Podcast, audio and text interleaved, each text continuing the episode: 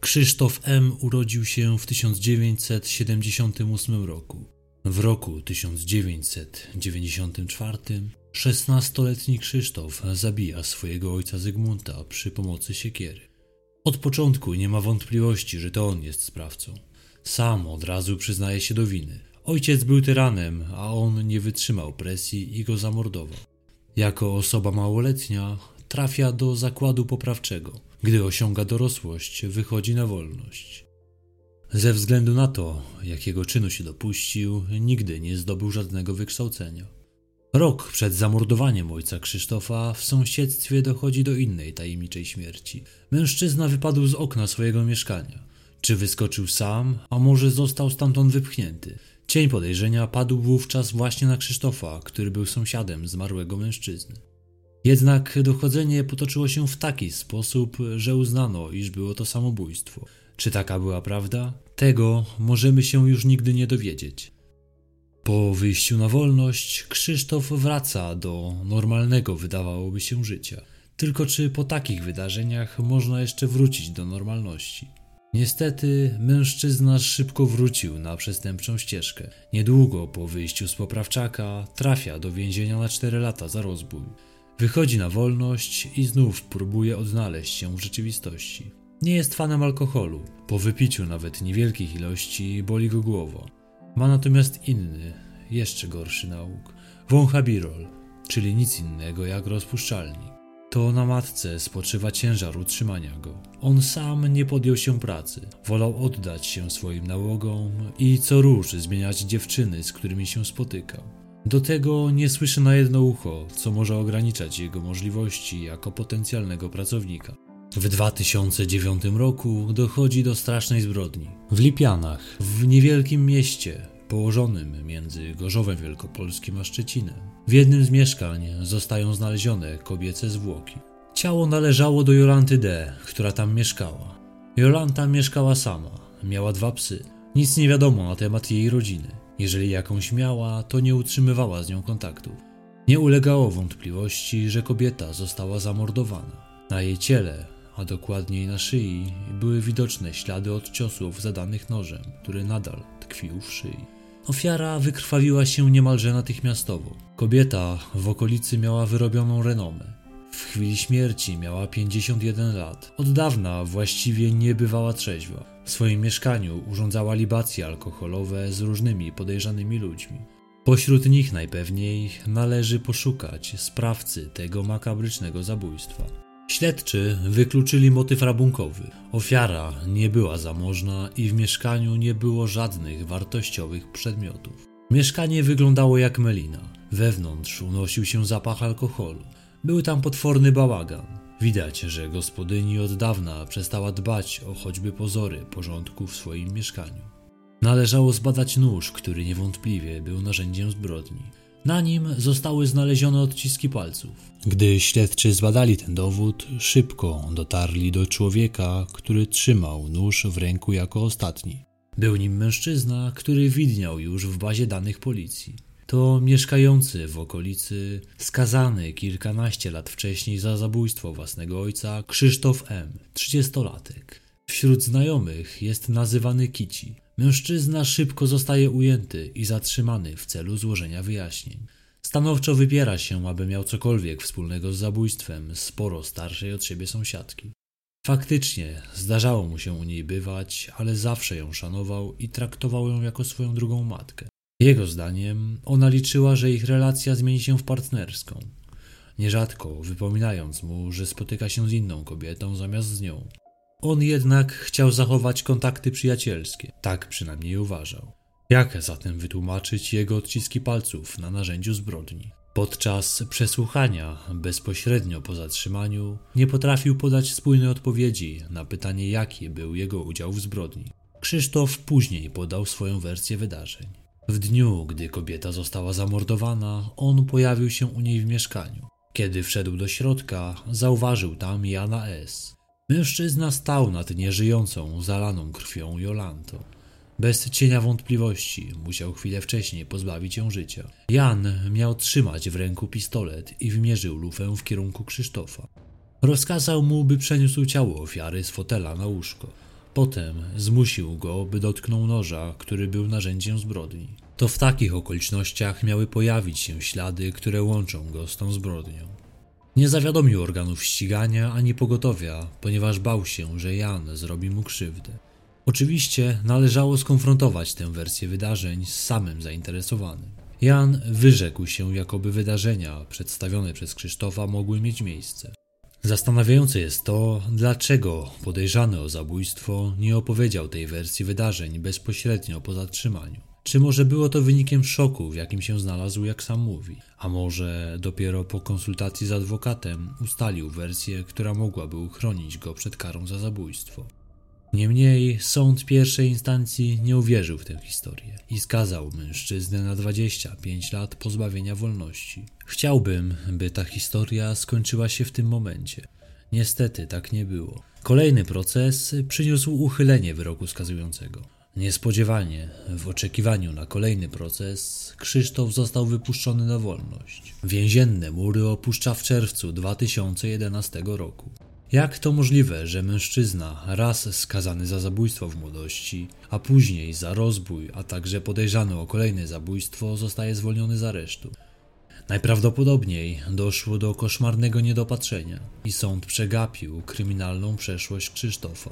Sąd uznał, że mężczyzna spędził w areszcie już 17 miesięcy, a proces przedłużał się nie z jego winy. Nie widział zagrożenia matactwem, zatem uznał, że oskarżony na kolejne rozprawy będzie mógł przychodzić z wolnej stopy. W aktach sprawy były wzmianki o dotychczasowych przewinieniach Krzysztofa. Jednak gdzieś zostało to przeoczone. Kici wychodzi na wolność. W listopadzie 2011 roku dochodzi do kolejnej makabrycznej zbrodni, która do złudzenia przypomina tę sprzed dwóch lat. Znów ofiarą jest kobieta, która borykała się z uzależnieniem od alkoholu. Tym razem także zadano śmierć nożem, który tkwił w ciele ofiary. I co najważniejsze, kobieta, która nie żyje, również znała Krzysztofa. Czy to może być przypadek? Ofiarą jest mieszkająca w Lipianach Ewa B. Kobieta była matką trójki dzieci. Była ona partnerką Krzysztofa. Tak naprawdę tworzyła związek z innym mężczyzną. Ten natomiast pracował w Danii, zatem przez większość czasu nie było go w domu. Zjeżdżał do niego tylko na weekendy, zatem Kici mieszkał u niej w dni powszednie, a na weekendy wracał pod dach mamy. Krzysztof obdarowywał swoją partnerkę biżuterią. Wśród niej był także pierścionek, który potem odegra w tej historii ważną rolę. Ewa mówiła, że z żadnym innym mężczyzną nie było jej tak dobrze jak z Krzysztofem. Jednak ten po kilku tygodniach porzucił ją dla Violetty. Ta w 2011 roku ma 37 lat. Jest zatem od niego starsza i również miała własne dziecko, a dokładniej syna. Także mieszkała w tym samym mieście. Znali się od lat, ale zaiskrzyło między nimi dopiero w czerwcu 2011 roku, podczas przyjęcia urodzinowego u Violetty. Dwa miesiące później mężczyzna wprowadził się do niej do domu. Wraz z partnerką mieszkali na parterze. Na pierwszym piętrze mieszkał jej syn wraz z jej rodzicami. Ewa była załamana faktem, że Krzysztof ją porzucił. Mimo iż ich relacja była burzliwa, a jej partner potrafił ją uderzyć, to ona jednak go kochała i bardzo ubolewała nad faktem, że wybrał inną kobietę zamiast niej. Ewa, podobnie jak Jolanta, była mocno uzależniona od alkoholu. Gdy miała pieniądze, piła wódkę. Gdy pieniądze się kończyły, musiała zadowolić się denaturatem. Mimo iż mężczyzna się z nią rozstał, to co jakiś czas się z nią spotykał za plecami Violetty. Na początku Violetta ukrywała przed rodziną swój związek z Krzysztofem. Miał złą opinię w okolicy. Wszyscy wiedzieli, że jest uzależniony od birolu, a na swoim koncie ma już niejedną odsiadkę i toczy się w jego sprawie proces o zabójstwo. Violetta widziała w nim mężczyznę dla siebie. Postanowiła, że pomoże mu wyjść na ludzi. Gdy przyłapała go na wąchaniu birolu, robiła mu awanturę. Dbała, by ubierał się schludnie. Violetta przyłapała swojego partnera, jak zdradzał ją Zewą. Mimo iż zrobiła mu scenę, to potem przebaczyła i dała kolejną szansę. Piątek 26 listopada 2011 roku Krzysztof spędzał wieczór ze swoją obecną partnerką, Violettą. Tego wieczoru wyznał jej miłość i wręczył obrączkę. Obiecywał, że się zmieni. Było to dla niego bardzo nietypowe. Jak dotąd Violetta zauważała, że jej partner daleki jest od jakichkolwiek deklaracji. Nie spodziewała się po nim takiego kroku. Była szczęśliwa, bo chciała spędzić z Krzysztofem resztę życia. Gdy zrobiło się późno, poszli spać. W nocy jednak mężczyzna niepostrzeżenie wymknął się z łóżka, gdy kobieta już zasnęła. Następnie udał się do Ewy. Violetta o trzeciej w nocy orientuje się, że jej partner dokądś poszedł. Była zdenerwowana jego nagłym wyjściem bez żadnej informacji. Chodziła po sąsiadach i sprawdzała, czy nie ma go u nich. Nie było. Wiedziała, że ma romans ze swoją byłą partnerką Ewą. Postanowiła udać się do niej, by przyłapać Krzysztofa na zdradzie. Okazało się jednak, że brama wejściowa do jej kamienicy była zamknięta. Zatem Violetta odpuściła i wróciła do siebie. Krzysztof wrócił do domu około godziny 7.30 rano. Kobieta zwróciła uwagę, że wyglądał świeżo. Był bardzo zadowolony. Przypominało to jego zachowanie po udanym seksie. Zapytała go, gdzie był, podczas gdy powinien spać obok niej. Ten odpowiedział jej, że kolega z więzienia przyjechał do niego wieczorem i poprosił go o to, by zajął się on jego dzieckiem. On, jako dobry znajomy, zgodził się popilnować dziecko. Kobieta nie uwierzyła w wersję podaną przez Krzysztofa. Nigdy wcześniej nie słyszała o znajomym z dzieckiem. W ogóle nie utrzymując żadnych koleżeńskich kontaktów. Poza tym, czemu nie słyszała, by ktokolwiek w nocy przyszedł do ich domu? Doszło między nimi do kłótni na tym tle. Ona była przekonana, że partner ją okłamuje. On natomiast upierał się, że mówi prawdę. Zdenerwowana kobieta pakuje rzeczy Krzysztofa w torbę i każe mu się wynosić z domu. Violetta powiedziała, że była zdziwiona zachowaniem swojego partnera. Pierwsze, na co zwróciła uwagę, to fakt, że gdy rano pojawił się w domu, był on w innych ubraniach niż wieczorem, zanim położyli się spać. Pamięta, że wcześniej miał na sobie granatową bluzę, natomiast gdy wrócił, nosił szarą. W niedzielę jednak, gdy emocje już opadają, Violetta postanawia pójść do mężczyzny, który najprawdopodobniej znów ją zdradził, by porozmawiać na spokojnie i wytłumaczyć pewne sprawy. Gdy przychodzi do niego, widzi, że ten na klatce schodowej wącha birol. Wściekła Violetta wylewa mu go na ubranie. Krzysztof wpada w szał. Krzysztof wpada w szał i grozi, że zrobi jej wjazd na chatę, jeżeli nie znajdą się ciuchy, które miał u niej. Chwilę później się godzą. Kici znów wraca do domu Violetty. Co było dla niego zupełnie nietypowe, poszedł napalić w piecu, czego nigdy nie robił. Czyżby nie był to przypadek? Otóż nie był. Mężczyzna celowo poszedł napalić w piecu, by pozbyć się w nim swoich ubrań. W poniedziałek Krzysztof dał Violetcie pierścionek. Kobieta odnosiła wrażenie, że gdzieś już go wcześniej widziała. I tak było. Wcześniej nosiła go Ewa B. Teraz opowiem wam trochę o okolicznościach znalezienia zwłok Ewy B. Jej siostra Małgorzata twierdzi, że w nocy z wtorku na środę miała wymowny sen, który ją zaniepokoił. Widziała w nim nieżyjącą matkę razem z Ewą. Gdy się obudziła, czuła, że jest to zły znak. Kobiety ostatnio widziały się w sobotę, kiedy Ewa była u Małgorzaty na plotkach. Potem miały się spotkać w niedzielę na obiedzie, jednak Ewa nigdy się nie pojawiła. Gdy Małgorzata przebudziła się we wtorek po niepokojącym śnie, udała się do siostry, by zobaczyć, czy wszystko u niej w porządku. Tam nie mogła dostać się do środka. Miała problem z otworzeniem drzwi. Na pomoc przyszedł jej sąsiad. Gdy weszła do mieszkania, tam zobaczyła ciało nieżyjącej już Ewy. Miała twarz zasłoniętą jakimś materiałem. Małgorzata z przerażeniem wybiegła z mieszkania i udała się do sąsiadki. Tam zażyła pożyczone od niej tabletki na uspokojenie, a następnie zawiadomiła policję. Śledczy szybko docierają do Krzysztofa ze względu na jego znajomość z ofiarą, a także ze względu na podobieństwo zbrodni z tą sprzed dwóch lat. Mężczyzna zostaje zatrzymany w celu złożenia wyjaśnień.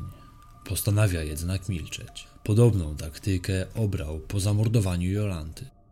Z pewnością wszystkim z Was przychodzi na myśl jedno – tej nocy Krzysztof zabił Ewę. Jednak, jak pewnie pamiętacie, tej nocy Violetta próbowała dostać się do jej mieszkania. Jednak brama do kamienicy była zamknięta. Jak miałby wejść do środka Kici? Otóż okazuje się, że brama nie była zamykana na noc. Wskazują na to zeznania sąsiadów zmarłej kobiety. Czemu tym razem była zamknięta? Tego dowiecie się później. Policja sprawdziła też wątek, jakoby Krzysztof tej nocy miał udać się do kolegi. Powiedział on, że jego kolega z sąsiedniej wsi poprosił go o popilnowanie dziecka.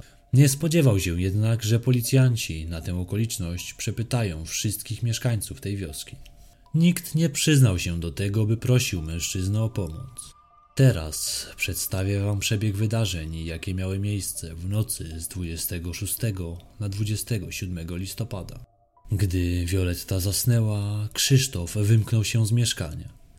Postanowił udać się do swojej byłej partnerki, a obecnej kochanki, Ewy. Po drodze wstąpił jeszcze na stację benzynową kupić piwo. Tam zarejestrowały go kamery. Dotarł do mieszkania kochanki i razem wypili piwo, które przyniósł. Rozmawiają ze sobą. W trakcie tej rozmowy dochodzi do zabójstwa. Dlaczego zdecydował się zabić Ewę? Musiał zdawać sobie sprawę, że będzie on głównym podejrzanym, gdy jej śmierć wyjdzie na jaw. Mimo wszystko udusił ją, a następnie kilkukrotnie zatopił ostrze noża w jej szyi. Tym razem rękojeść owinięta była halką. W ten sposób chciał najprawdopodobniej zatrzeć swoje ślady na niej, jednak nieudolnie.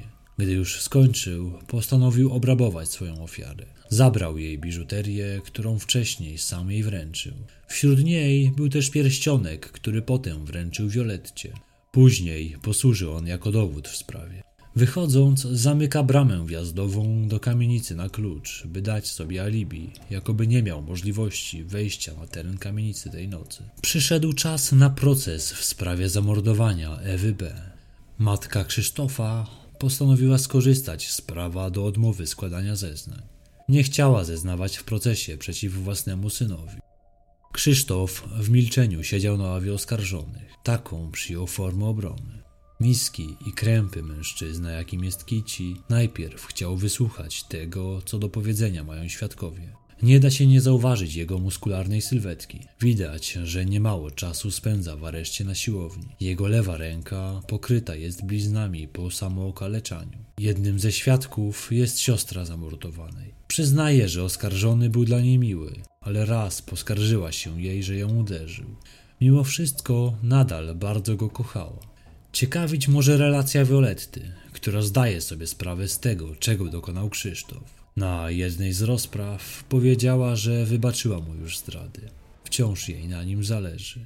Ale teraz, kiedy dowiedziała się, że może on spędzić w więzieniu 25 lat, to już sama nie wie co robić. Nie wie, czy jeszcze są razem. Ogólnie była ona ślepo zapatrzona w Krzysztofa. Przebaczała mu wszystkie zdrady.